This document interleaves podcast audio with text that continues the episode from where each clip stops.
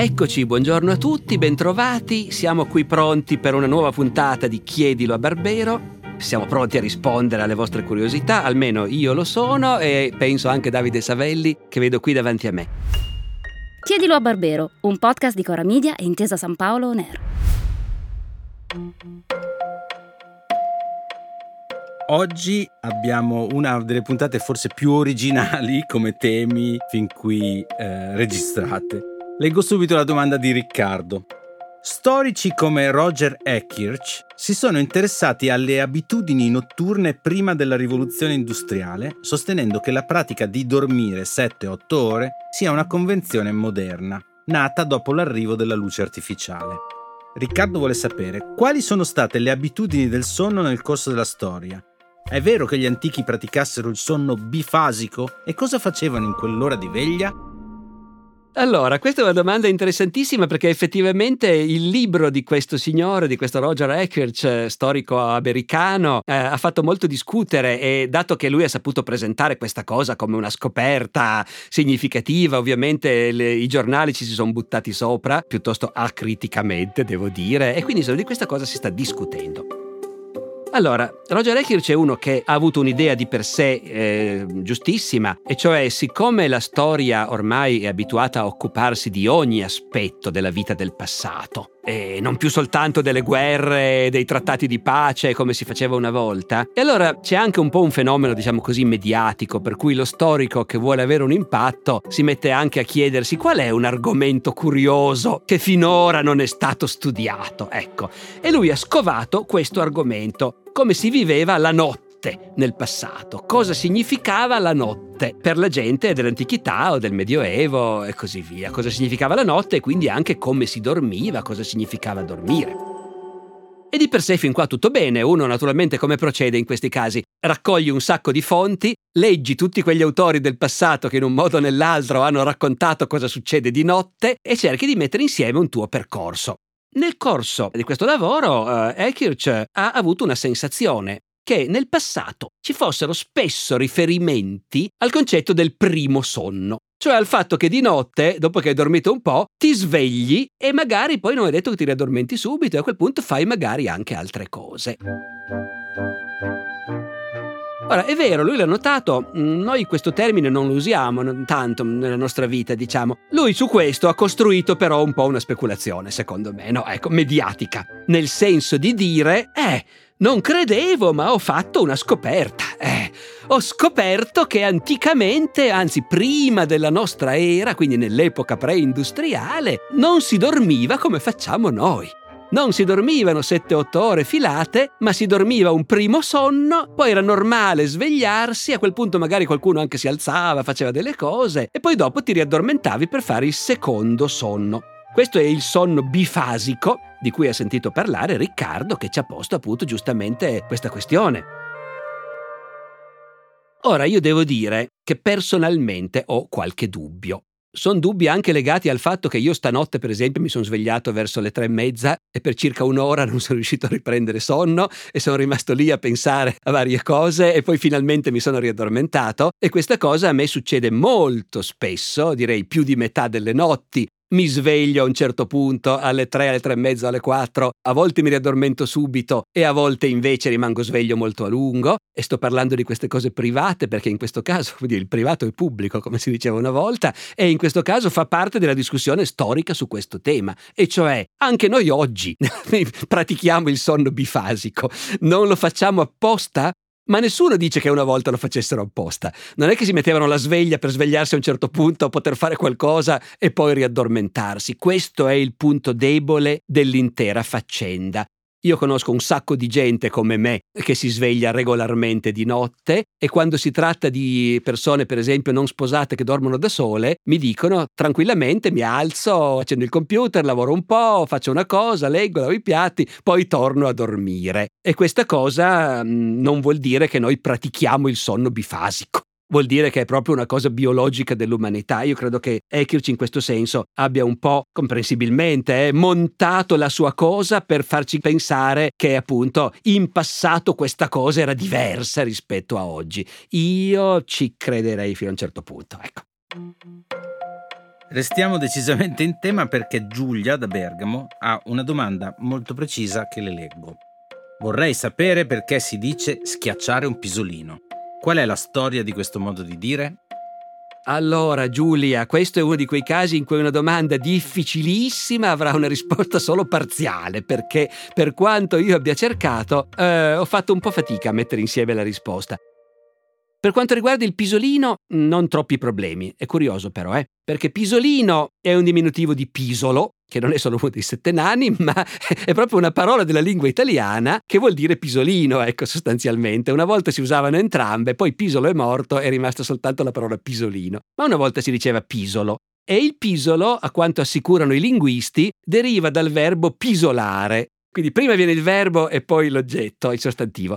Il verbo pisolare deriva a sua volta da pesolo, che è italiano antico per il pendolo. E cioè pisolare indica quando tu sei lì, che se adesso noi fossimo in video e non solo in audio lo farei vedere, ma mi state sicuramente capendo, quando sei lì con la testa che ti oscilla da una parte all'altra, come il pendolo. Quando sei in quella situazione stai per schiacciare appunto un pisolino. Fin qua è abbastanza credibile tutto sommato. Il vero problema è che non ho capito perché schiacciare. Ecco, in rete si trova ripetuta un'etimologia legata al lavoro degli orafi fiorentini, però a me non sembra che, che abbia senso, non mi sembra che regga e quindi personalmente mi sentirei di dire che la domanda è ancora aperta. Anzi, se qualcuno ha una risposta, naturalmente che ci scriva perché noi ne faremo tesoro. Certo, anzi, potremmo a questo punto indire anche questo genere di collaborazione, possiamo sempre mandare qualche segnalibro di chiedilo a Barbero ai nostri amici che riusciranno a spiegarci qualcosa. Sarà la rubrica Spiegalo a Barbero. Spiegalo a Barbero, vai.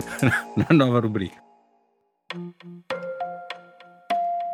Però a questo punto mi scusi, io sarei anche curioso di personalmente di capire qual è invece l'etimologia di siesta e di pennichella, ad esempio, visto che ha parlato di pisolino. Eh già, e pennichella è la stessa cosa. Pennichella di nuovo è qualcosa che pendola siamo sempre intorno all'etimologia di queste parole come appunto pendere, penzolare e così via. Quindi la pennichella è di nuovo esattamente il momento in cui la testa ti pennica, immagino avrebbe detto un romano di qualche secolo fa, la testa ti pennica e, e quindi è ora di andare a dormire sostanzialmente. La siesta è un'altra cosa. La siesta è l'ora sesta dei romani. Com'è la questione? Eh, I romani numeravano le ore, numeravano le ore in base al principio che le ore devono essere 12, quindi sono 12 per il giorno e 12 per la notte, e queste ore erano quindi di durata diversa, ahimè, a seconda della stagione perché soltanto il giorno de- dell'equinozio, il giorno e la notte sono di identica durata. Se tu ti ostini a voler avere 12 ore di giorno e 12 ore di notte, vuol dire che d'estate le ore di notte saranno cortissime, perché ce ne devi far stare 12 fra le 10 di sera e le 5 del mattino, eh, e viceversa. Questo per dire che se qualcuno mi chiedesse fiduciosamente ma l'ora sesta dei romani a quale ora nostra corrisponde? Ecco, non c'è una risposta precisa naturalmente, però se le ore della giornata di luce sono 12 vuol dire che l'ora sesta è quella che va verso la metà delle ore di luce, no? È chiaro che d'inverno sarà più tardi, d'estate sarà molto prima, però sostanzialmente diciamo, ecco, se supponiamo il sole che sorge intorno alle 5 e tramonta intorno, che so, alle 8, grosso modo, ho fatto tutti i calcoli, ve lo garantisco, adesso ve li risparmio però i calcoli, ma viene fuori che l'ora sesta è eh, tra le 11 e mezza e le 12 e mezza, diciamo, sostanzialmente. Allora, noi magari oggi dobbiamo ancora pranzare a quell'ora, ma la gente dell'antichità che tendeva ad alzarsi quando sorgeva il sole, a quell'ora si faceva già il suo bello spuntino, se non addirittura il pranzo. Quindi l'ora sesta è l'ora in cui hai finito di pranzare, e quando hai finito di pranzare la testa comincia a penzolarti per l'appunto e quindi te ne vai a dormire. Quindi l'ora sesta è l'ora, è l'ora in cui si va a dormire. Diciamo anche un'altra cosa.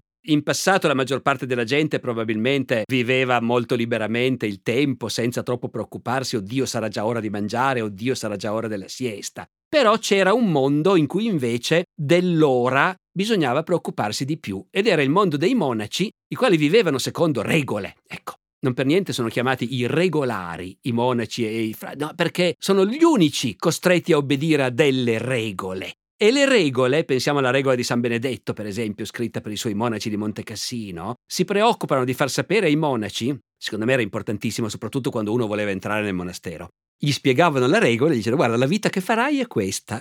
Tutte le notti della tua vita ti alzerai un po' dopo mezzanotte per andare in chiesa a celebrare questa liturgia che dura due ore. Poi tornerai a dormire se è inverno e la notte è ancora lunga. Se invece è estate, c'è già l'alba, c'è già subito un'altra liturgia. Mi spiego, ecco. Tutto questo prevedeva appunto una serie di misurazioni e di ore e quindi in realtà è per i monaci che viene calcolato il momento e nella giornata del monaco si sa che l'ora sesta è l'ora in cui tu hai pranzato e viene concesso per fortuna, visto che sei estate e da mezzanotte che sei in piedi a cantare, ecco, finalmente viene concesso di andare, di andare un pochino a dormire. Rimane il fatto che non ho indagato del fatto che è la forma spagnola della parola che noi abbiamo ereditato, eh? Questo potrebbe indurre a vari tipi di commenti sull'amore dei vari popoli per il riposo pomeridiano noi, da cui noi ci asterremo, invece però è un fatto da, da considerare. Non, non, credo che noi brilliamo per... Eh, insomma, per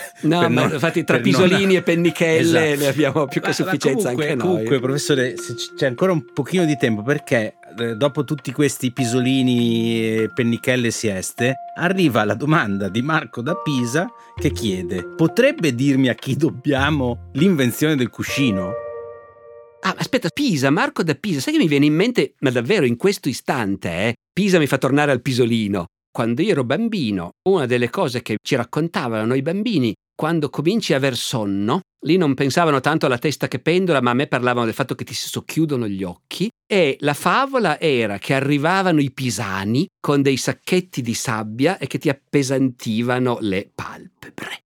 Questo è un ricordo della mia infanzia che mi è emerso adesso, eh? arrivano i pisani, modo di dire di mia mamma quando vedeva che il fratellino si stava addormentando. Mi viene in mente adesso, Marco da Pisa, come dire, artefice involontario di questa cosa, che i pisani probabilmente non erano affatto dei toscani della, città, della nota città, ma erano invece anche loro legati a questa faccenda del pisolo, eh, del penzolare o così via. Beh, insomma, adesso io tornando a casa andrò subito a vedere se di questa cosa si parla da qualche parte. Anche questo però i lettori che sanno dei pisani e dei loro sacchetti di sabbia ce lo facciano sapere assolutamente. A te risultavano i pisani quando no, Non mi risultavano, ma mi immagino le, il numero di domande, di risposte, di spiegazioni che Ah, vabbè, ma noi non ci impegniamo a rispondere a nessuno, no. eh, sia ben chiaro. No, no, no a, a, premia- a, premiare la risposta migliore, però, in questo caso. Però eh, vorrei comunque cuscino. sottoporre la, la, la curiosità di Marco da Pisa, appunto. Cioè, chi è che ha inventato il cuscino? Ecco, purtroppo noi non conosciamo il nome di questo benemerito, eh, non siamo in grado di celebrarlo adeguatamente, ma anche perché il cuscino quindi è qualcosa che è sempre esistito, cioè in tutte le civiltà l'idea di appoggiare il capo a qualcosa per dormire c'è sempre stato. Il fatto che tra l'altro farebbe anche pensare a un difetto di progettazione, quindi evidentemente, eh? cioè, se fossimo normali non avremmo bisogno di questa cosa quando ci sdraiamo. Invece no. Semmai la cosa che è interessante è la, la grande differenza che le varie civiltà attribuiscono a proprio a cosa deve essere il cuscino, perché in Oriente, credo in qualche misura tuttora, eh, ma comunque nelle culture tradizionali orientali, in Cina, in Giappone specialmente, il cuscino di legno, per esempio. Il cuscino di legno ha una forma tale che tu possa appoggiare il collo adeguatamente, ma poi è un supporto fisso, tu stai fermo lì con la tua testa su questo supporto di legno, che è, come dire, l'esatto contrario della concezione che noi voluttuosi occidentali invece abbiamo del cuscino di piume d'oca in cui tu affondi il capo. Ecco, questa è una cosa che, che meriterebbe approfondimenti. Invece il nome del, del, geniale inventore, purtroppo no, Marco, questo non, non lo sapremo mai. Siamo rimasti svegli fino alla, allo scadere del tempo. Adesso possiamo andare a fare la nostra meritatissima pennichella. Grazie a tutti e arrivederci alla prossima settimana. A presto. E a conclusione di questo episodio dove si è parlato di sonno, speriamo senza farvi sbadigliare, due piccoli suggerimenti. A proposito di ritmi alterati, sono interrotti o addirittura invertiti, ascoltate il bellissimo brano della band americana R.E.M., che molti in Italia chiamano REM, dal titolo Day Sleeper, pubblicato nel 1998. E poi un libro che parla di narcolessia e altri disturbi legati alla necessità fisiologica del dormire, con una trama appassionante. Sto parlando de La Casa del Sonno, titolo originale The House of Sleep, dell'autore britannico Jonathan Coe, pubblicato per la prima volta nel 1997. Chiedilo a Barbero è una serie podcast di Cora Media e Intesa San Paolo On Air, scritta da Alessandro Barbero e Davide Savelli. Produzione esecutiva Lia Chiovari. Cura editoriale Davide Savelli e Anna Iacovino. Supervisione del suono e musiche Luca Micheli. Fonico di studio a Torino Riccardo Mazza di Experimental Studios. Fonico di studio a Roma Lucrezia Marcelli. Post produzione e montaggio Luca Micheli e Andrea Girelli. Coordinamento post produzione Matteo Scelsa. Io sono Davide Savelli e vi do appuntamento alla prossima settimana ricordandovi che potete inviare le vostre domande via mail all'indirizzo chiedilo a barbero chiocciolacoramedia.com oppure con un messaggio WhatsApp anche vocale al numero 345 09 83 998.